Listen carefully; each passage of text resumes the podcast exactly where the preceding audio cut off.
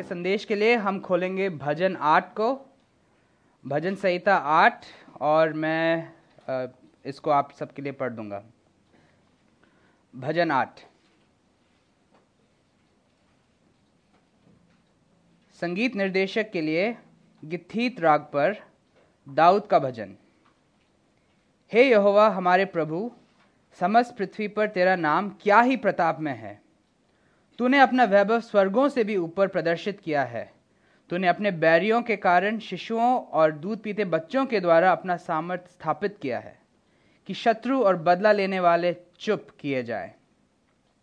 जब मैं तेरे आकाश को, जो तेरी हस्तकला है, और चंद्रमा तथा तारों को, जिन्हें तूने नियुक्त किया है, देखता हूँ तो मनुष्य क्या है कि तू उसे स्मरण करता है?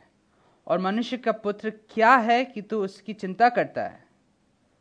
तूने तो उसे परमेश्वर से थोड़ा ही कम बनाया है और उसे महिमा और प्रताप का मुकुट पहनाया है। तूने अपने हाथ के कार्यों के ऊपर उसे अधिकार दिया है।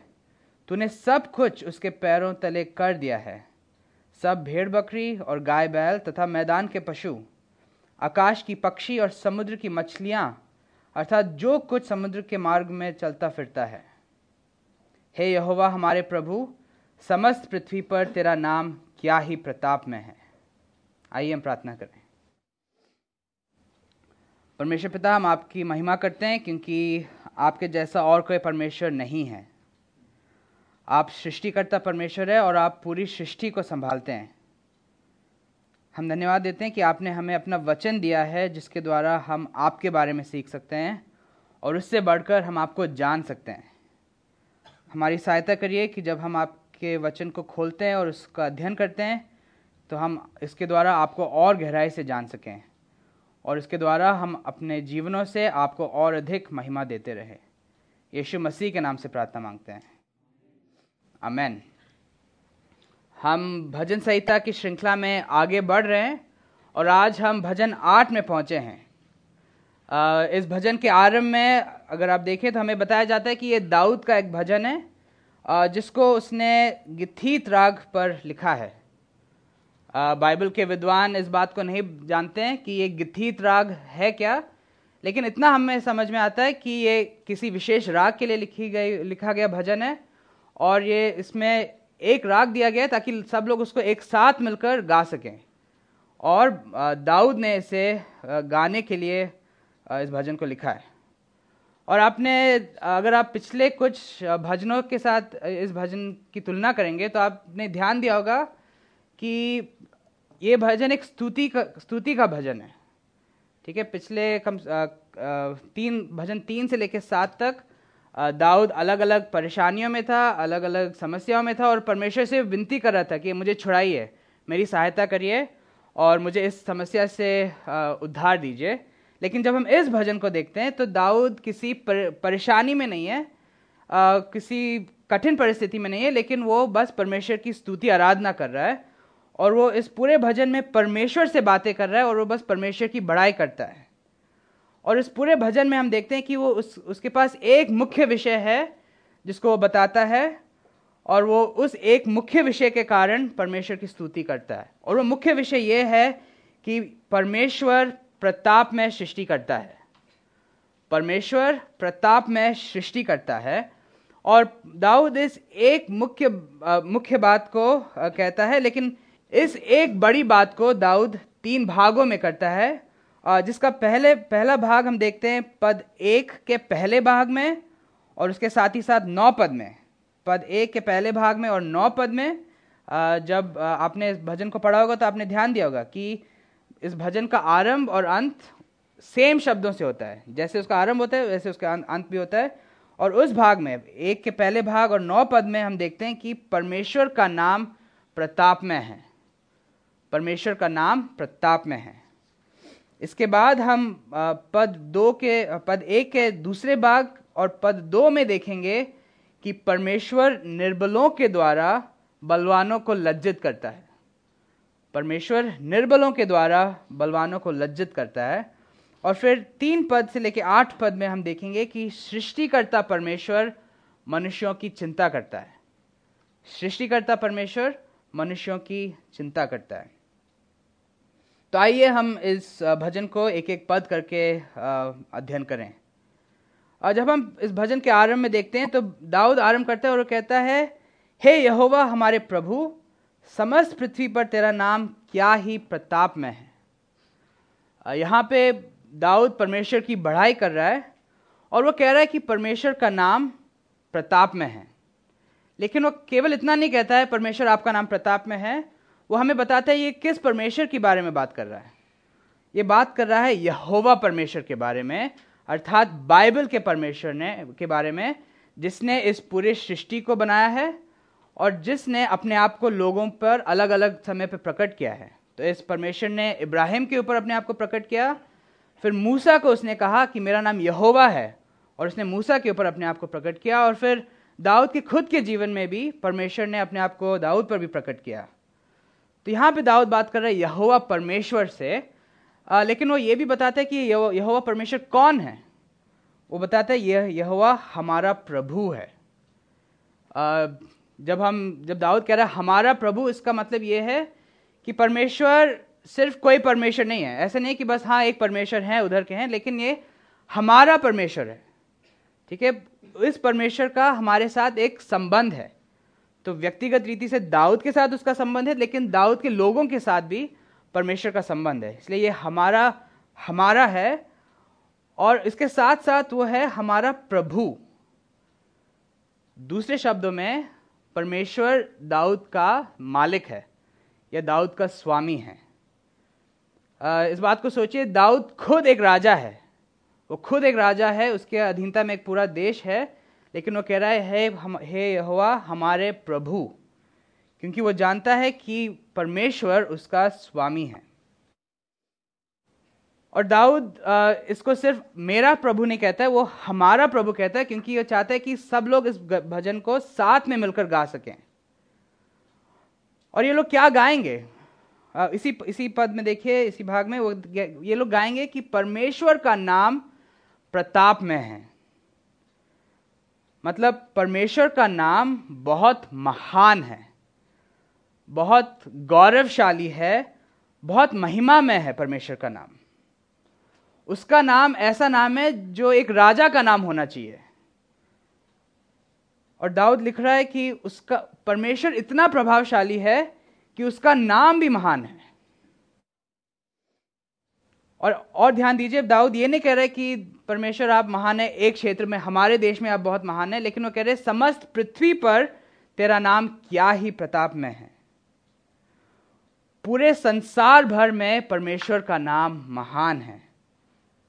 एंड जैसे मैंने कहा तो दाऊद परमेश्वर के नाम के बारे में नहीं बात कर रहा है, वो बात कर रहा है परमेश्वर के बारे में। परमेश्वर का नाम क्यों महान है, क्यों प्रताप में है?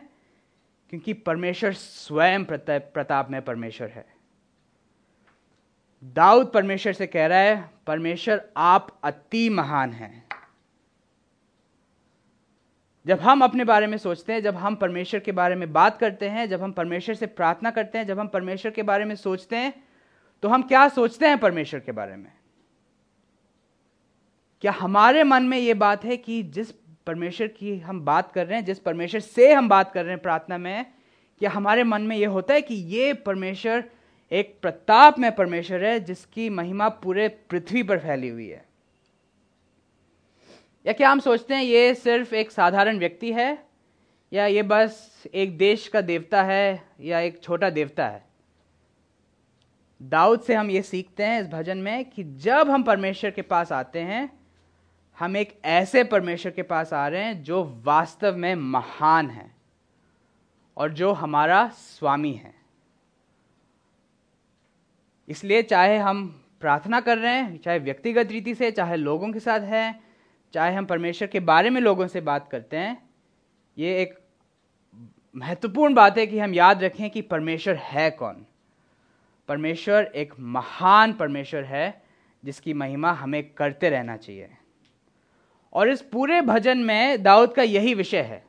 वो चाहता है कि लोग समझें कि परमेश्वर प्रताप में है और उसी बात के लिए वो दो कारण देता है। वो समझाना चाहते हैं कि परमेश्वर का नाम आखिर इतना प्रताप में क्यों है?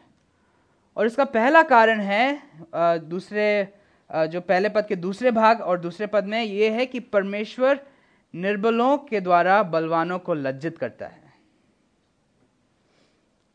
परमेश्वर दाऊद यहाँ परमेश्वर की बड़ाई करते जाता है और वो यहाँ पे ये कहता है कि परमेश्वर ने अपने वैभव को प्रदर्शित किया है।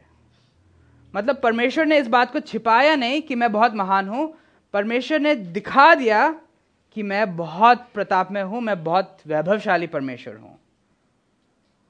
और उसने केवल इस बात को पृथ्वी पर ही नहीं, लेकिन उसने इस बात को ऐसी जगहों में स्थापित किया है जहाँ हम मनुष्यों की आँखें नहीं पहुँच सकती है। परमेश्वर ने अपना वैभव स्वर्गों से भी ऊपर प्रदर्शित कर दिया है। परमेश्वर ने अपना वैभव किन लोगों के देखने के लिए प्रदर्शित किया है? स्वर्गों के ऊपर हम लोग नहीं देखते हैं, लेकिन स्वर्गों के ऊपर स्वर्गदूत देते हैं और जो आत्मिक प्राणियाँ हैं, जो जो आत्माएँ हैं, वो भी परमेश्वर के वैभव को देख सकते हैं। परमेश्वर इतना महान है कि जब स्वर्गदूत भी उसको देखते हैं, स्वर्गदूत परमेश्वर से कहते हैं, परमेश्वर, आप तो बहुत ही ज़्यादा प्रताप में हैं। लेकिन परमेश्वर ने ऐसा क्या किया कि उसका वैभव स्वर्गों से भी ऊपर प्रदर्शित हो गया? जब हम सोचते हैं अच्छा किसी ने अपना वैभव को प्रदर्शित कर दिया, हम सोच सकते हैं, अब वो वर्णन करेगा किसी बहुत बड़े काम के लिए, कि परमेश्वर ने इतना बड़ा काम किया, लेकिन जब हम दूसरे पद को देखते हैं, हम देखते हैं कि परमेश्वर का काम करने का तरीका बहुत अलग है। हम देखते हैं कि परमेश्वर ने अपने सामर्थ्य को स्थापित किया, और परमेश्वर ने शत्रु और बदला लेने वाले के को चुप कर दिया। लेकिन परमेश्वर ने ये कैसे किया? देखिए दो पद में शिशुओं और दूध पीछे, पीते बच्चों के द्वारा। दाऊद इधर बताता नहीं कि ये इस इन शिशुओं ने दूध पीते बच्चों ने क्या किया, लेकिन अगर आप बाद में देखें तो मत्ती 21 16 में यीशु मसीह इसी भजन के बातों को लेते हुए वहाँ कहते हैं कि शिशुओं और दूध मुए बच्चों से तूने अपने लिए स्तुति तैयार की है। ये शिशु और दूध पीते बच्चे खुद कुछ नहीं कर रहे हैं, लेकिन उनकी स्तुति के द्वारा परमेश्वर का वैभव प्रदर्शित हो रहा है। उनकी आराधना के द्वारा परमेश्वर के शत्रु के मुँह बंद की, बंद किए जाते हैं। एंड यहाँ पे तो दाऊद बच्चों के बारे में नहीं बात कर रहा है, वो ऐसा नहीं कि वास्तव में छोटे बच्चे हैं जो दूध पी रहे हैं और उनकी बात कर रहे हैं, लेकिन यहाँ दाऊद बात कर रहा है निर्बल लोगों के बारे में। ठीक है एक दूध पी, पीता बच्चा क्या कर सकता है? वो कुछ नहीं कर सकता है वो अपने लिए कुछ भी नहीं कर सकता है वो पूरी तरह से निर्भर है। और परमेश्वर ऐसे लोगों की आराधना के द्वारा अपने गौरव को स्थापित करता है। जब निर्बल लोग परमेश्वर की स्तुति करते हैं तो उसके द्वारा परमेश्वर का स्थाप सामर्थ्य स्थापित होता है और उसके शत्रु चुप किए जाते हैं। परमेश्वर के शत्रु मतलब शैतान और उसके साथी चाहते हैं कि परमेश्वर के लोग विफल होते जाएँ। और जब वे देखते हैं कि परमेश्वर के लोग छोटे हैं तो वे सोचते हैं कि, अरे, ये तो ज़रूर हार जाएँगे। लेकिन परमेश्वर के लोग हराए नहीं जाते हैं, क्योंकि उनका परमेश्वर अति महान है। वो अपने प्रताप को प्रकट करता है उसके लोगों की स्तुति के द्वारा। और जब उसके लोग उसकी स्तुति करते हैं तो शैतान और उसके उसके साथियों के पास बोलने के लिए कुछ बचा ही नहीं है। क्योंकि परमेश्वर ने अपने लोगों की सहायता की है और इसीलिए वो उसकी स्तुति कर रहे हैं। शैतान और उसके साथी भी मान जाते हैं कि वास्तव में परमेश्वर का नाम तो बहुत ही प्रताप में है। यहाँ हमें नहीं पता कि दाऊद किस घटना को याद कर रहा है, लेकिन हम सोच सकते हैं इसराइल के इतिहास से हम कुछ घटनाओं के बारे में सोच सकते हैं। जहाँ हम इस बात को देखते हैं। आ, हो सकता है दाऊद सोच रहा होगा इसराइलियों के मिस्र से छुड़ाए जाने के बारे में। इसराइल के लोग बस भेड़ बकरी चराने वाले लोग थे और 400 साल से वो मिस्त्री का काम कर रहे थे। वो भवन बना रहे थे इमारत बना रहे थे और उनके अंदर कोई हुनर नहीं था कि वो युद्ध करें और अपने आप को उस देश से छुड़ाएँ। लेकिन परमेश्वर ने ना केवल उनको उस देश से छुड़ाया, परमेश्वर ने मिस्र के सेना को एक समुद्र में डुबो दिया उनके सामने। और जब परमेश्वर ने ऐसा किया तो मूसा ने परमेश्वर की स्तुति की। मूसा ने कहा, मैं यहोवा के लिए गीत गाऊँगा, क्योंकि वो महाप्रतापी ठहरा है। घोड़ों को सवारों सहित उसने समुद्र में पटक दिया है। तो हो सकता है दाऊद के मन में ये वाली घटना है। लेकिन हो सकता है दाऊद उसके बारे में सोच रहा है जब परमेश्वर ने इसराइली लोगों को यरीहो पे विजय दिलाया था। यहोशु के अगुवाई में वो लोग प्रतिज्ञा के देश में पहुँच गए थे और उनके सामने एक शहर खड़ा है, यरीहो, और इसके चारों ओर ऊँची ऊँची दीवारें हैं। कैसे लोग इन, कैसे परमेश्वर के लोग जो युद्ध करना नहीं जानते, कैसे उस देश पे चढ़ाई करेंगे? परमेश्वर ने क्या कहा? छह दिन, बस एक एक बार चक्कर काटिए आप। तो छह दिन उन्होंने ऐसे किया। फिर परमेश्वर ने कहा, सातवें दिन सात बार करना। तो सात बार वो बस चक्कर काट रहे हैं। ये लोग चक्कर काट रहे हैं, यरीहो के लोग देख रहे हैं ये लोग क्या कर रहे हैं, ये क्यों ऐसे कर रहे हैं। लेकिन उसके बाद अगर आप यहोशु में देखें तो लिखा है कि तब लोगों ने जय जयकार किया और याजकों ने तुरी फूकी। और ऐसा हुआ कि जब लोगों ने तुरी की ध्वनि सुनी तब उन्होंने ऊँचे स्वर से जय जयकार किया और शहर पना नींव से गिर पड़ी जिससे लोग अपने अपने सामने सीधे नगर में चढ़ गए और उन्होंने नगर को ले लिया। दूध पीते बच्चों के द्वारा परमेश्वर ने अपने सामर्थ्य को स्थापित किया। आ, लेकिन हो सकता है दाऊद अपने जीवन के उदाहरण के बारे में सोच रहा है। सब लोग इस कहानी को जानते हैं इस घटना को जानते हैं जब गोलियत परमेश्वर के लोगों के सामने आके खड़ा हुआ और उसने अपने शब्दों के द्वारा लोगों की बेइज्जती की और परमेश्वर की निंदा की और उसने लोगों को चुनौती दी कि कौन आके मुझ, मेरे साथ लड़ाई कर सकता है।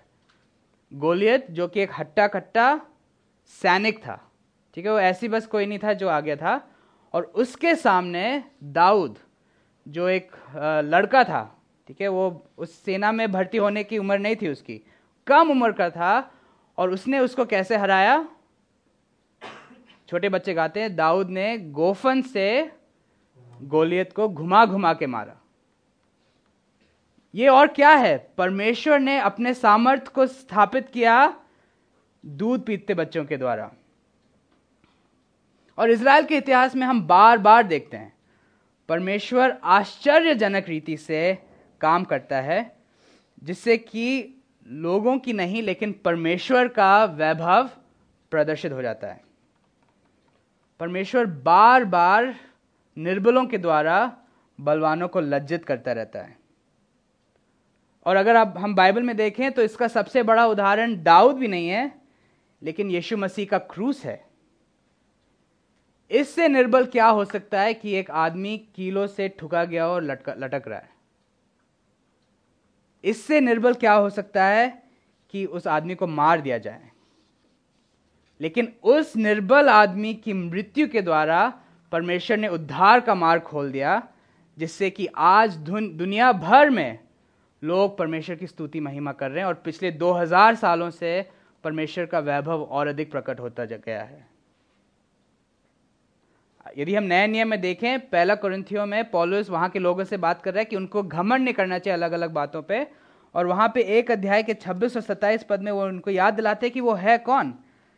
वो कहता है, शरीर के अनुसार तुम में से ना तो बहुत बुद्धिमान, ना शक्तिमान और ना बहुत कुलीन बुलाए गए हैं। परंतु परमेश्वर ने संसार के मूर्खों को चुन लिया कि ज्ञानवानों को लज्जित करें, और परमेश्वर ने निर्बलों को चुन लिया कि बलवानों को लज्जित करें। परमेश्वर ने ऐसा किया ताकि परमेश्वर के सामने लोग घमंड ना करें। और यदि पर लोग गर्व करना चाहें तो वह खाली परमेश्वर ही पर गर्व करें। इसीलिए हम देखते हैं, जब हम देखते हैं आजकल कि दुनिया में मसीह लोग बहुत प्रभावशाली नहीं हैं तो इसमें कोई परेशान होने वाली बात नहीं है। क्यों? क्योंकि परमेश्वर निर्बल लोगों के सुसमाचार प्रचार के काम के द्वारा अपने राज्य को बढ़ाएगा और उसको स्थिर करेगा। क्योंकि परमेश्वर एक प्रताप में राजा है जो निर्बलों के द्वारा बलवानों को लज्जित करता है। तो ये थी हमारी पहली बात, लेकिन दूसरी बात जिसको हम देखते हैं तीन पद में, तीन पद से लेकर आठ पद में, और वो एक और कारण बताता है कि परमेश्वर प्रताप में क्यों है। और वो कारण ये है कि सृष्टिकर्ता परमेश्वर मनुष्यों की चिंता करता है। जब हम इन पदों को पढ़ते हैं तो ये बहुत स्पष्ट है कि दाऊद सृष्टि में परमेश्वर के काम के बारे में सोच रहा है। तीन पद में वो कहता है कि जब वो सृष्टि को देखता है, और इन, इस पद को देखने के द्वारा ऐसा लगता है कि रात के समय दाऊद बाहर गया है, और वो ऊपर अपनी आँखों को उठा के देख रहा है, और वो क्या देखता है? वो देखता है कि आकाश तो परमेश्वर की हस्तकला है और परमेश्वर ने चाँद तारों को नियुक्त किया है। इन शब्दों के द्वारा हम देखते हैं कि परमेश्वर कितना महान है। वो कह रहा है कि आकाश परमेश्वर की हस्तकला है। जब हम हस्तकला के बारे में सोचते हैं, हस्तकला क्या है? हस्तकला है कुछ ऐसी चीज़ जो हम अपने हाथों से बनाते हैं। ठीक है, ये मशीन से नहीं बनाया गया है ये किसी फैक्ट्री में नहीं बना है, ये इसको हमने अपने हाथों से बनाया है। जैसे छोटे बच्चे कागज़ के जहाज़ बनाते हैं, या हो सकता है कुछ कारीगर अपने हाथों से कुछ बनाए, लेकिन हस्तकला छोटी छोटी चीज़ें होती हैं। और यहाँ दाऊद कह रहा है कि ये जो आकाश है, ठीक है, आकाश मंडल, ठीक है, इसमें जितने भी ग्रह हैं, जितने पूरा अंतरिक्ष है, वो परमेश्वर की क्या है? हस्तकला है। और उसके साथ साथ वो कहता है कि परमेश्वर ने उन तारों सब तारों को नियुक्त किया है। अच्छा आप में से हमको नहीं मालूम कितने लोगों ने कोशिश किया होगा कभी जीवन में तारों को गिनने के लिए। ठीक है? अगर आप श, किसी शहरी इलाके में हैं तो ये बहुत आसान है क्योंकि बहुत कम तारे दिखाई देते हैं। लेकिन अगर आप कहीं गाँव में जाते हैं या बहुत अंधेरी जगह में जाते हैं और वहाँ से आप गिनने शुरू करेंगे तो आप देखेंगे कि तारे तो बहुत ज़्यादा हैं। और जितना ज़्यादा जितने ज़्यादा देर के लिए आप देखते रहेंगे आपको और दिखते जाएँगे। और दाऊद क्या कह रहे हैं उन तारों के बारे में? परमेश्वर ने उन सबको स्थापित किया है। परमेश्वर ने उन सबको नियुक्त किया है। परमेश्वर जानता है कि किस तारे को किस समय कहाँ होना चाहिए। और ना केवल परमेश्वर जानता है कि उसको कहाँ होना चाहिए, परमेश्वर ही है जो उसको वहाँ बनाए रखता है। ठीक है? और उन दिनों में जब दाऊद लिख रहा था हमें नहीं मालूम, विज्ञान का क्षेत्र कितना आगे बढ़ गया था, लेकिन वो लोग संभवतः ये नहीं जानते थे कि जो हर एक जो तारा है, वो हमारे सूरज के बराबर है कम से कम। कुछ तो उससे बड़े भी हैं। लेकिन उस प्रत्येक तारा के बारे में तो चाँद के बारे में, तारा के बारे में दावत कह रहा है, परमेश्वर ने उनको नियुक्त किया हुआ है। तो दाऊद बहुत स्पष्ट रीति से यहाँ सोच रहा है कि अरे परमेश्वर बहुत महान परमेश्वर है परमेश्वर बहुत सामर्थ्य परमेश्वर है। लेकिन परमेश्वर दाऊद परमेश्वर के सामर्थ्य के बारे में क्यों सोच रहा है? क्योंकि अगर हम आगे देखते हैं तो दाऊद एक तुलना कर रहा है। वो कह रहे हैं, एक और परमेश्वर तो सामर्थ्य है लेकिन दूसरी ओर मनुष्य कुछ भी नहीं है। यदि हम लोग भी तुलना करें, यदि हम लोग भी इसके बारे में बैठ के विचार करें, अगर हम अपनी तुलना सृष्टि से करें तो हम लोग भी समझ जाएँगे कि हम कुछ भी नहीं है। यदि आपने किसी कहीं बुक में या कहीं किसी पुस्तक में देखा हो, पृथ्वी का चित्र, ठीक है तो हो सकता है जो अंतरिक्ष में विमान गए हैं, उन्होंने फ़ोटो खींची पृथ्वी पे का तो यदि आपने उस चित्र को देखा तो कितनी बार आपने उसमें अपने चेहरे को देखा? ठीक है, या आपको कितने लोग दिखाई देते हैं उसमें? नहीं दिखाई देता ना? क्यों? क्योंकि हम क्या हैं? हम कुछ नहीं हैं। ठीक है, हम इतने छोटे हैं कि हम दिखते भी नहीं हैं। और दाऊद कह रहा है, जब मैं उन बड़ी बड़ी बातों के बारे में सोचता हूँ तो मनुष्य क्या है? और ना केवल हम कुछ नहीं है, जो पृथ्वी है, जिस पृथ्वी पर हम रहते हैं, ये भी बहुत ही ज़्यादा छोटा है। जब हम पूरे ब्रह्मांड से उसकी तुलना करेंगे तो ये एक छोटी सी बिंदु से भी छोटी है। और उस पृथ्वी पर हम लोग रहते हैं, और दाऊद कह रहा है, ये कैसे हो सकता है कि उस वो महान परमेश्वर हमारे जैसे लोगों के बारे में जानता है और हमारी चिंता करता है? और इसलिए चार पद में कहता है तो मनुष्य क्या है कि तू उसे स्मरण करता है? और मनुष्य का पुत्र क्या है कि तू उसकी चिंता करता है? दाऊद पूछ नहीं रहा है, वो उसका कहने का मतलब है कि मनुष्य कुछ नहीं है। दाऊद इसी प्रश्न को 100 भजन 144 में भी पूछ पूछता है। अगर आप भजन 144 खोलेंगे और इसके तीन और चार चार पद को देखेंगे तो वहाँ पे दाऊद प्रश्न पूछता भी है और फिर उसका उत्तर भी देता है। देखिए, हे यहोवा, मनुष्य क्या है कि तू उसकी सुधि लेता है? या मानव पुत्र क्या है कि तू उसकी चिंता करता है? मनुष्य तो श्वास के समान है उसके दिन ढलती हुई छाया के समान है। अर्थात, मनुष्य कुछ भी नहीं है। लेकिन परमेश्वर ना केवल मनुष्य को जानता है, लेकिन दाऊद कहता है कि परमेश्वर मनुष्यों की चिंता करता है। मतलब परमेश्वर मनुष्यों के जीवनों को जानता है कि उनके जीवन में क्या होता है, और वो उसके बारे में उसके कुछ विचार भी हैं। और ये एक बहुत ही ज़्यादा अद्भुत बात है जिसके कारण दाऊद आश्चर्यचकित रह जाता है। वो कह रहा है, परमेश्वर, ऐसे कैसे हो सकता है? और पद पाँच से लेकर आठ पद में वो और समझाता है कि परमेश्वर ने मनुष्यों की चिंता करते हुए क्या किया। पद पाँच में वो कहता है कि, तूने तो उसे परमेश्वर से थोड़ा ही कम बनाया है और इसे महिमा और प्रताप का मुकुट पहनाया है। यदि आप अपने बाइबल में देखेंगे तो नीचे दिया गया है कि हो सकता है इधर परमेश्वर शब्द की जगह स्वर्गदूत होना चाहिए। तो लेकिन बाइबल के विद्वान हमें बताते हैं कि मूल भाषा में तो वहाँ पे परमेश्वर ही शब्द है लेकिन उसका अर्थ हो सकता है हो सकता है परमेश्वर के लिए किया इस्तेमाल किया गया हो या हो सकता है कभी कभी ये शब्द स्वरदूतों के लिए भी किया जाता हो। आ, लेकिन चाहे बात परमेश्वर की हो रही है या स्वरदूत की हो रही है मुख्य बात यह है कि मनुष्य जो है वो एक बहुत खास सृष्टि है। मनुष्य बाकी सृष्टि के समान नहीं है, वो सिर्फ़ परमेश्वर से हल्का सा कम है, या सिर्फ़ सरदूत से सरदूतों से हल्का सा कम है। चाहे वैज्ञानिक हमें बताएँ कि हम में और जानवरों में जितने भी समानताएँ हैं, और बहुत सारी समानताएँ हैं, लेकिन चाहे जितने भी समानताएँ हैं, हम में और बाकी सृष्टि में जो अंतर है, वो भी कुछ ज़्यादा ही महान है।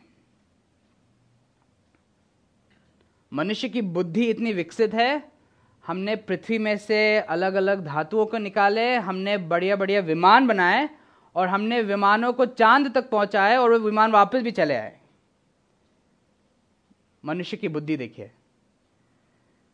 या हम मनुष्य बड़ी बड़ी बातों के बारे में सोच सकते हैं। हम लोग सोच सकते हैं, अरे मैं, मेरा जीवन का उद्देश्य क्या है? ठीक है यदि आपके घर में अगर पालतू जानवर हैं तो आप भी जानते हैं, वो लोग इतने बड़े बड़े प्रश्न के सवाल नहीं ढूंढते हैं वो उत्तर नहीं ढूंढते हैं। वो सोचते खाना कहाँ है? ठीक है, पानी कहाँ है? उनकी सोच इतनी है। लेकिन हमारे अंदर परमेश्वर ने क्षमता दी है कि हम बड़े बड़े विचार कर सकते हैं। लेकिन ऐसा क्यों संभव है? क्यों है कि मनुष्य में और बाकी सृष्टि में इतना ज़्यादा फ़र्क है? दाऊद यहाँ पे उत्पत्ति एक और दो को याद कर रहा है, जहाँ पे परमेश्वर ने पूरे संसार की सृष्टि की और परमेश्वर ने सब चीज़ को बनाया। परमेश्वर ने सूरज, चाँद, तारे पेड़, पौधे, जानवर, मछली सबको बनाया, लेकिन उसने सिर्फ़ मनुष्यों के बारे में, उत्पत्ति एक अध्याय के 26 पद में कहा, हम मनुष्य को अपने स्वरूप में अपनी समानता के अनुसार बनाएँ। मनुष्य खास क्यों है? क्योंकि परमेश्वर ने उसको बहुत खास बनाया है। और परमेश्वर ने मनुष्य को खास क्यों बनाया है? क्योंकि यह परमेश्वर की इच्छा थी। सृष्टि में ना तो हम सबसे बड़े हैं, ना सबसे शक्तिशाली हैं, ना सबसे तेज हैं, किसी भी गुण में हम सबसे आगे नहीं हैं।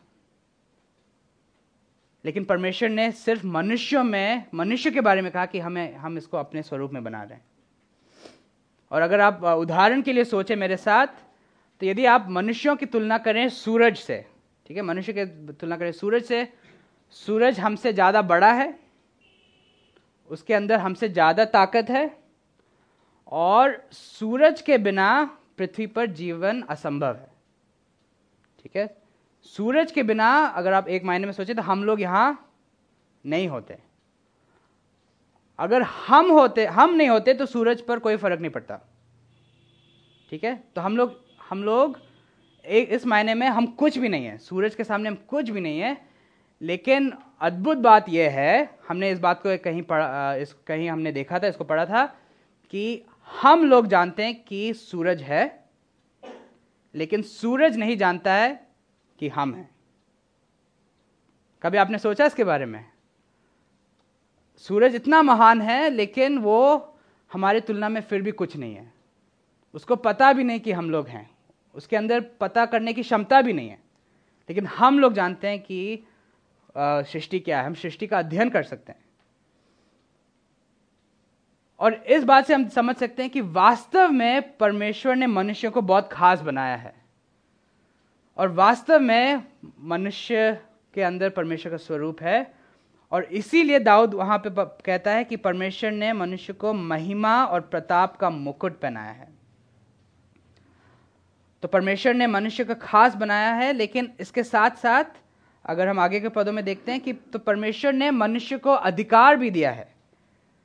उसको पशुओं के ऊपर अधिकार दिया गया है, पक्षियों के ऊपर, मछलियों के ऊपर, हर चीज़ के ऊपर अधिकार दिया गया है और यहाँ पर भी दाऊद सोच रहा है, उत्पत्ति एक अध्याय और इसमें 26 पद के दूसरे भाग में। वहाँ लिखा है तो आओ हम मनुष्य को बनाए और वे समुद्र की मछलियों और आकाश के पक्षियों पर तथा घरेलू पशुओं और सारी पृथ्वी और हर एक रेंगने वाले जंतु पर जो पृथ्वी पर रेंगता है, प्रभुता करें। परमेश्वर ने परमेश्वर इस पूरे सृष्टि का राजा है, लेकिन इस पृथ्वी पर उसने मनुष्यों को ठहराया है कि वो इस सृष्टि पर राज करें। और जब दाऊद इन सब बातों को सोचता है, वो परमेश्वर के महानता के बारे में सोचता है, वो मनुष्य के बारे में सोचता है, वो सृष्टि के बारे में सोचता है तो उसका मन आश्चर्य से भर जाता है, और तभी उसने, हम एक बार फिर से चार पद को पढ़ेंगे, वो कहते हैं तो मनुष्य क्या है कि तू उसे स्मरण करता है और मनुष्य का पुत्र क्या है कि तू उसकी चिंता करता है? तो दाऊद यहाँ पे परमेश्वर की बड़ाई करता है क्योंकि परमेश्वर ने मनुष्य को अपने स्वरूप में बनाया और उसने परमेश्वर ने मनुष्य को अधिकार दिया है। आ, लेकिन आ, अच्छा तो दाऊद इस बात के लिए धन्यवाद दे रहा है स्तुति कर रहा है। तो हमारे जीवन के लिए हम क्या सीख सकते हैं इन बातों से? हम क्या करें? हम भी वही करें हम भी परमेश्वर की बढ़ाई कर रहे हैं हमें भी परमेश्वर की बढ़ाई करना चाहिए क्योंकि परमेश्वर ने हमें इस रीति से बनाया है जिसके हम योग्य नहीं थे। और हमें परमेश्वर को धन्यवाद देना चाहिए क्योंकि परमेश्वर ने अपनी इच्छा में होकर के हमें इस आ, ऐसे बनाया कि हमें मनुष्य को अपने स्वरूप में बनाया। आ, और जब हम इस बात को सोचते हैं तो ये एक सोचने वाली बात है अच्छा मनुष्य जो है एक खास सृष्टि है। ठीक है? तो ये बात सच है हर मनुष्य के बारे में। ये मेरे बारे में सच है, ये आपके बारे में सच है। आपके आसपास जो लोग बैठे हैं, उनके बारे में ये सच है कि वो सब परमेश्वर के स्वरूप में बनाए गए हैं। और जब हम इस बात को समझते हैं तो हम समझते हैं कि हमें सब लोगों को समझना है कि सब लोग परमेश्वर के स्वरूप में बनाए गए हैं। कोई बड़ा नहीं है, कोई छोटा नहीं है।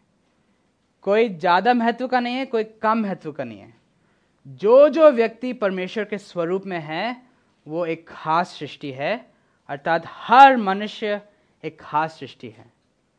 तो हमारे लिए सोचने वाली बात है, हम लोग कैसे मनुष्यों के साथ व्यवहार करते हैं? क्या हम कुछ लोगों को तुच्छ निगाह से देखते हैं?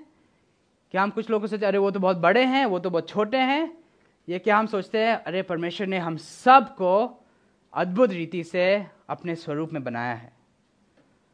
क्योंकि परमेश्वर का जो स्वरूप है, एक बहुत मामूली चीज़ नहीं है एक बहुत खास चीज़ है जो परमेश्वर ने हमें दिया है। और परमेश्वर इस बात को इतना खास समझता है कि उत्पत्ति नौ छ में आप बाद में उसको खोल सकते हैं। वहाँ पे परमेश्वर कहता है कि जो कोई मनुष्य का लहू बहाएगा, उसका लहू मनुष्य द्वारा ही बहाया जाएगा, क्योंकि मनुष्य को परमेश्वर ने अपने स्वरूप में बनाया है। बाइबल में हत्या करना पाप क्यों है? मनुष्यों की हत्या करना क्यों पाप है? क्योंकि हरेक मनुष्य परमेश्वर के स्वरूप में बनाया गया है और जब व्यक्ति परमेश्वर किसी की हत्या कर रहा है, वो उसके प्रति तो गलत कर ही रहा है, लेकिन उसके सृष्टिकर्ता के विरुद्ध चला गया, जिसने उसको अपने स्वरूप में बनाया है।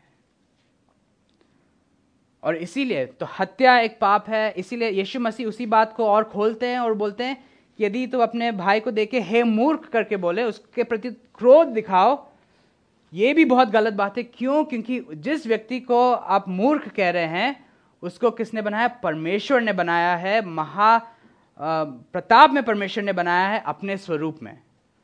और आप जब उसकी बेइज्जती कर रहे हैं तो आप परमेश्वर का अपमान कर रहे हैं। और जब हम इसी बात को सोचते हैं तो इसमें इस समाज में बहुत सारी गलत बातें हैं हमारे समाज में जो इस इस बात के विरुद्ध चली जाती हैं। चाहे मनुष्यों का बेचा जाना अलग अलग उस उद्देश्य से।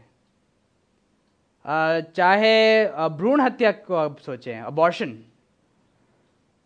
हत्या हत्या है।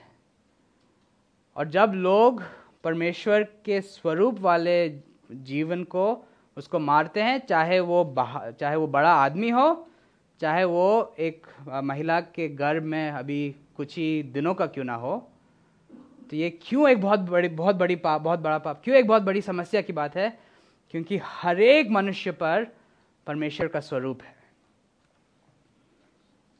एंड और इसीलिए तो हमें बहुत सावधान होना चाहिए। हम, हमको व्यक्तिगत रीति से और हमारे समाज में जब हम बातों को देखते हैं, हमें बहुत सावधान होना चाहिए कि परमेश्वर के स्वरूप का कैसे कैसे उल्लंघन हो रहा है और कहीं हम उसमें साथ ना दे दें। और ये सब क्यों है? क्योंकि परमेश्वर ने जो मनुष्यों को बनाया है, परमेश्वर ने उसको महिमा और गौरव का मुकुट पहनाया है। ये लोग पृथ्वी पर दिखाएँगे कि परमेश्वर कैसा परमेश्वर है। तो जब हम इस भजन को पढ़ते हैं तो हम उत्साहित हो सकते हैं। हम उत्साहित हो सकते हैं कि हम मनुष्य हैं और हम हम परमेश्वर के स्वरूप में बनाए गए हैं।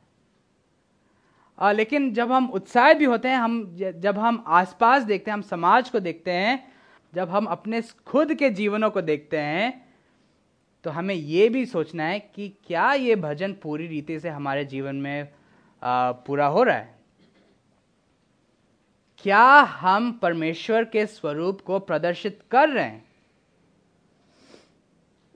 और जब हम संसार में अलग अलग पाप को देखते हैं, हो सकता है युद्ध को देखते हैं अलग अलग भेदभाव को, जातिवाद को देखते हैं, हम अबॉर्शन की समस्या को देखते हैं तो हम इतना तो समझ सकते हैं कि कुछ बात तो गड़बड़ है। जब हम अपने अपने अपने खुद के हृदय को देखते हैं, हम समझ सकते हैं कि परमेश्वर के स्वरूप के अनुसार तो हम लोग जीवन नहीं जी रहे हैं, कुछ तो गड़बड़ है। और जब हम अधिकार के बारे में सोचते हैं, ठीक है, क्या हम पूरे संसार को अपने अधिकार में किए हुए हैं? हाँ कुछ मायने में हम अधिकार में करते हैं। कुछ मनुष्य अलग अलग क्षेत्रों में सृष्टि पर अधिकार जताता है। लेकिन कहीं एक बार उल्टा भी हो जाता है। सृष्टि अपने, अपना अधिकार जताता है मनुष्यों पर। चाहे प्राकृतिक आपदाओं के द्वारा, चाहे इस समय जो चल रहा है इस, ये पूरे 2020 में लोग किस चीज़ से डरे हुए हैं, एक छोटा सा वायरस है, जिसको हम अपनी आँखों से देख भी नहीं सकते, माइक्रोस्कोप में देखना चाहिए, देख सकते हैं, और उसके कारण पूरा दुनिया डरा हुआ है। ठीक है, हमारे प्रभुता में कुछ तो कमी है। और ये सब क्यों है? इस भजन में दाऊद भजन एक और उत्पत्ति एक और उत्पत्ति दो के बारे में सोच रहा है, परमेश्वर के सृष्टि के बारे में। लेकिन हमें याद रखना है कि उत्पत्ति एक और दो की सृष्टि के बाद उत्पत्ति तीन अध्याय आता है। और वहाँ पे हम पतन का वर्णन पाते हैं। परमेश्वर ने मनुष्यों को बनाया अपने स्वरूप में कि वो सब पूरे सृष्टि पर अधिकार जताए। लेकिन मनुष्य ने किसकी बात सुनी? एक सांप की आवाज़ को सुनी। उस उसने उस सांप की आवाज़ को सुनकर अपने परमेश्वर के प्रति विद्रोह किया। और तब से आप और हम हरेक व्यक्ति पाप से ग्रसित है। हमें अच्छाइयाँ तो हैं, कुछ तो हमारे अंदर अच्छाइयाँ हैं, और ये परमेश्वर का अनुग्रह है, और उन अच्छाइयों की वजह से दाऊद इस भजन को लिख रहा है।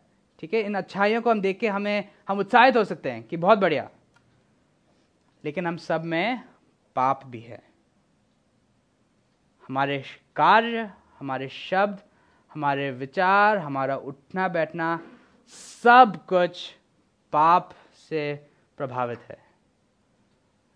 हर क्षेत्र में हम दिखाते हैं कि हम परमेश्वर के स्वरूप के अनुसार नहीं जीते हैं। और जब हम लोग अच्छा भी कुछ करते हैं तो उसमें भी पीछे कहीं हमारा पाप छिपा रहता है। और बाइबल के अनुसार इन सब के द्वारा हम परमेश्वर के शत्रु हैं। और ये हमारे लिए बहुत खतरनाक बात है क्योंकि परमेश्वर अपने शत्रुओं को चुप कर देता है। मतलब परमेश्वर अपने शत्रुओं को दंड देगा। वो उस, उनको उस शत्रुता में बनाए रहने नहीं देगा। तो हम क्या कर सकते हैं? हम एक मायने में हम कह सकते हैं कि हम, हमारा मुकुट गिर गया है तो हम उस मुकुट को दोबारा कैसे पहन सकते हैं? हम पृथ्वी को अपने अधिकार में कैसे दोबारा ले सकते हैं? हमारे लिए यह असंभव है। लेकिन परमेश्वर को धन्यवाद हो कि परमेश्वर मनुष्यों को स्मरण करता है और परमेश्वर मनुष्यों की चिंता करता है। और उसने हमारी चिंता करते हुए हमारे लिए एक उपाय निकाला। उसने यीशु मसीह को इस संसार में भेज दिया कि वो उस काम को करे जो हम नहीं कर पाए। मेरे साथ खोलिए इब्रानियों की पत्री और वहाँ पे हम देखेंगे दो अध्याय में छः से लेकर नौ पदों को। इब्रानियों दो छः से लेकर नौ और वहाँ पे इब्रानियों का लेखक इसी भजन को इस्तेमाल करते हुए यीशु मसीह का वर्णन करता है। तो वहाँ पे वो कह रहा है कि यीशु मसीह सब आत्मिक प्राणियों से श्रेष्ठ है, विशेषकर स्वर्गदूतों से भी श्रेष्ठ है लेकिन उस बात को समझाते हुए वो कहता है कि, और और सुनिए इब्रानियों दो छः में, मनुष्य क्या है कि तू उसकी सुधि लेता है, अथवा मनुष्य का पुत्र कि तू उसकी चिंता करता है? तूने थोड़े ही समय के लिए उसे स्वर्गदूतों से कम किया, तूने उस पर महिमा और आदर का मुकुट रखा और अपने हाथों के काम पर उसे अधिकार दिया। तूने सब कुछ उसकी अधीनता में उसके पैरों के नीचे कर दिया है। अतः सब कुछ उसके अधीन करके उसने कुछ भी नहीं रख छोड़ा जो उसके अधीन ना हो। परंतु अब तक हम सब कुछ उसके अधीन नहीं देखते हैं। परंतु हम उसको, अर्थात यीशु को, जो थोड़े समय के लिए स्वरदूतों से कम किया गया, मृत्यु का दुख उठाने के कारण, महिमा और आदर का मुकुट पहने हुए देखते हैं कि परमेश्वर के अनुग्रह से वह प्रत्येक के लिए मृत्यु का स्वाद चखे। जो बातें दाऊद ने सब मनुष्यों के बारे में लिखा था, ये पूरी रीति से केवल यीशु मसीह में पूर्ण होती हैं। यीशु मसीह ने अपने जीवन में सिद्ध रीति से परमेश्वर के स्वरूप को प्रकट किया। हम सबने तो पाप किया है, हम सब तो परमेश्वर की महिमा से रहित हैं, लेकिन यीशु मसीह ने एक पाप रहित जीवन जिया और यीशु मसीह ने अपने जीवन के हर एक पल से सिर्फ़ और सिर्फ़ परमेश्वर को महिमा दिया। और ना केवल परमेश्वर, यीशु ने परमेश्वर के स्वरूप को प्रदर्शित किया, यीशु ने पूरे सृष्टि पर भी अपने अधिकार को जताया। सुसमाचारों में हम पढ़ते हैं कि यीशु मसीह ने बीमारों को चंगा किया। ऐसे बीमार जो बहुत वर्षों से पीड़ित थे, उनको चंगा किया। उसने मरे हुए लोगों को जिला दिया। उसने पानी को दाखरस में बदल दिया। वो पानी पर चला और जब आंधी चल रही थी, उसने अपने शब्दों से उसको डांट दिया और आंधी थम गई। और जब शैतान ने तो जिस प्रकार शैतान ने आदम और हवा को बहकाया, जब शैतान ने यीशु को बहकाने का प्रयास किया तो यीशु ने वो किया जो आदम को करना चाहिए था। उसने परमेश्वर के वचन के द्वारा उसका मुँह बंद कर दिया। यीशु मसीह ही हैं जिनके बारे में भजन आठ की बातें पूर्ण रीति से सच हैं। लेकिन यीशु मसीह ने केवल उनको पूरा नहीं किया, लेकिन उन्होंने हमारी और आपकी मनुष्यों की चिंता की। हमारे पापों को उसने अपने ऊपर लिया और वो क्रूज पर चढ़ गया। जहाँ उसे महिमा का नहीं, लेकिन कांटों का मुकुट पहनाया गया। क्रूस पर उसने हमारे बदले, हमारे लिए जो परमेश्वर का क्रोध था, उसने अपने ऊपर ले लिया। हमारे पाप के दोष को वो अपने ऊपर लिया हुआ था, और उसने अपने आप को उस क्रोध के अधीन कर दिया। क्योंकि यीशु मसीह ने उस मृत्यु को हमारे बदले में सह लिया। इसीलिए जब शैतान हम पर दोष लगाता है और कहता है कि ये व्यक्ति झूठा है, ये चोर है, ये व्यभिचारी है, ये हत्यारा है तो हम शैतान को क्या कह सकते हैं? हम शैतान का मुँह बंद कर सकते हैं, ये कह के कि हाँ सही कह रहे हो, लेकिन मेरे पापों के बदले यीशु मसीह ने वो सारा दंड ले लिया अपने ऊपर। और वो मेरा प्रभु है। और इसलिए जो भी तुम दोष लगा रहे हो, ये टिकेगा नहीं।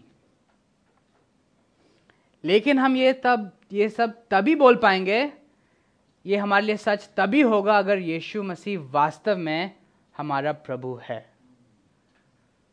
तो हम सब के लिए सोचने वाला, सोचने वाली बात है, क्या यीशु मसीह मेरे जीवन का प्रभु है? और हम कैसे जान सकते हैं? कैसे हमें मालूम होगा कि यीशु मसीह हमारे जीवन के प्रभु हैं कि नहीं है? क्या हम विश्वास करते हैं कि परमेश्वर, सृष्टिकर्ता परमेश्वर है, जिसने हम सबको बनाया? क्या हम विश्वास करते हैं, क्या हम मानते हैं कि हम या मैं व्यक्तिगत रीति से अपराधी हूँ क्योंकि मैंने उस सृष्टिकर्ता परमेश्वर के विरुद्ध पाप किया है?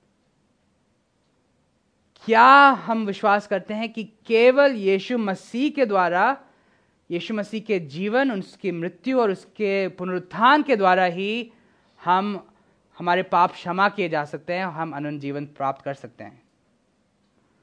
और क्या हम उस बात को विश्वास करते हैं और अपने पापों को छोड़ते हुए, पश्चाताप करते हुए, अपने पापों को इनकार करते हुए, यीशु मसीह का आज्ञा पालन करते हुए, क्या हम यीशु मसीह के पीछे चल रहे हैं?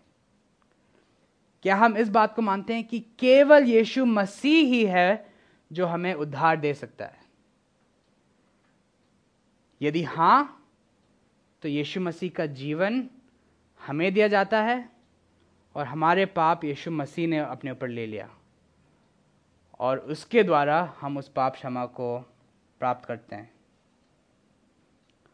यदि आप इस संदेश को सुन रहे हैं और आप यीशु मसीह को अपने जीवन में उद्धारकर्ता के रूप में नहीं जानते हैं, प्रभु के रूप में नहीं जानते हैं तो आपके लिए ये बहुत बड़ा सोचने का अवसर है। क्या आप परमेश्वर के स्वरूप के अनुसार जीवन जी रहे हैं? और यदि आप नहीं जी रहे हैं तो क्या आप उस दंड को सहने के लिए तैयार हैं? हम सब के पास परमेश्वर ने एक उपाय दिया। परमेश्वर ने चिंता करते हुए, हमारी सुधि लेते हुए यीशु मसीह को दिया। क्यों नहीं हम यीशु मसीह के पास जाएँ और उसे अपने उद्धारकर्ता और प्रभु के रूप में ग्रहण करें? तो यहाँ पे यीशु मसीह की बड़ाई हो रही है स्वर्ग में। वो सिंहासन पे बैठा है और वहाँ के स्वर्ग के जो प्राचीन लोग हैं, वो यीशु मसीह के लिए गीत गा रहे हैं। और वो क्या कहते हैं? वो कहते हैं आ, कि अच्छा तू इस पुस्तक को लेने और उसके मोहरे खोलने के योग्य है क्योंकि तू ने वध होकर अपने लहू से प्रत्येक कुल भाषा लोग और जाति में से परमेश्वर के लिए लोगों को मोल लिया है। और उन्हें अब हमारे परमेश्वर के लिए एक राज और याजक बनाया और वे पृथ्वी पर राज करेंगे। वे सब लोग जो यीशु मसीह पर विश्वास करते हैं एक दिन भजन आठ के अनुसार, भजन आठ को पूरा करते हुए मसीह में होकर के पृथ्वी पर राज करेंगे। और ये हमारे लिए आशा की बात है कि एक दिन, अभी तो हम अपने जीवन में विफल होते हैं परमेश्वर को महिमा देने में हर बात में, लेकिन एक दिन हम उस योग्य होंगे मसीह में होकर के कि हम पृथ्वी पर राज करेंगे।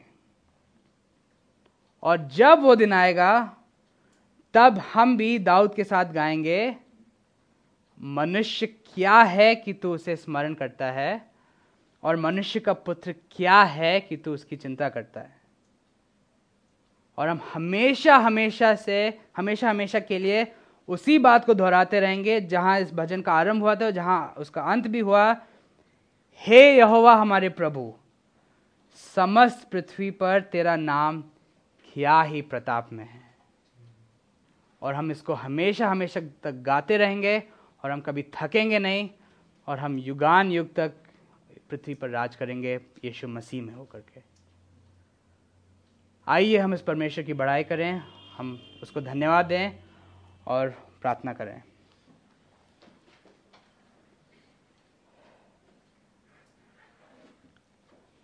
परमेश्वर पिता, हम आपके सामने आते हैं और हम अपने आप को दोबारा याद दिलाना चाहते हैं कि आप प्रताप में परमेश्वर हैं। आप गौरवशाली परमेश्वर हैं जो इस पूरे पृथ्वी पर अपने, अपनी महिमा को प्रदर्शित करते हैं। आप महान सृष्टिकर्ता परमेश्वर हैं जिसने सब सब कुछ को बनाया और ये आपका अनुग्रह है कि आपने हम लोगों को अपने स्वरूप में बनाया। वास्तव में परमेश्वर हम कहते हैं, मनुष्य क्या है? ना केवल हम छोटे हैं, लेकिन हम पापी हैं। और हम आपकी बड़ाई करते हैं, हम आपको धन्यवाद देते हैं क्योंकि आपने फिर भी हमारे लिए एक उपाय निकाला, आपने हमारी चिंता की। हम आपको धन्यवाद देते हैं यीशु मसीह के लिए, जिसने सिद्ध रीति से आपको प्रदर्शित किया, सिद्ध रीति से पृथ्वी पर अधिकार किया और उसने हमें, हमारे पापों से बचाया अपने आप को क्रूस पे देने के द्वारा। हम सिर्फ़ इतना कह सकते हैं कि आप महान परमेश्वर हैं और आप हम जैसे छोटे दूध पी, पीने वाले बच्चों से अपनी महिमा कराते हैं और इसी से आपकी बड़ाई होती रहती है। परमेश्वर, हमारी सहायता करिए कि हम हमेशा याद रखें कि आप कौन हैं और हम कौन हैं। और हम हमेशा याद रखें कि यीशु मसीह ने हमारे लिए क्या महान काम किया है। और परमेश्वर जब हम इन सब बातों को पढ़ते हैं हम इन इसके बारे में सोचते हैं हम उत्साहित होते हैं कि काश हम आ, काश हम एक कलिसियाई रीति से इन सब बातों के बारे में दोबारा एक बार फिर से गा सकें। इस वर्तमान स्थिति में हम एक साथ मिलकर इस बात को नहीं कर पा रहे हैं और इस कारण हमारे हृदय दुखी हैं परमेश्वर।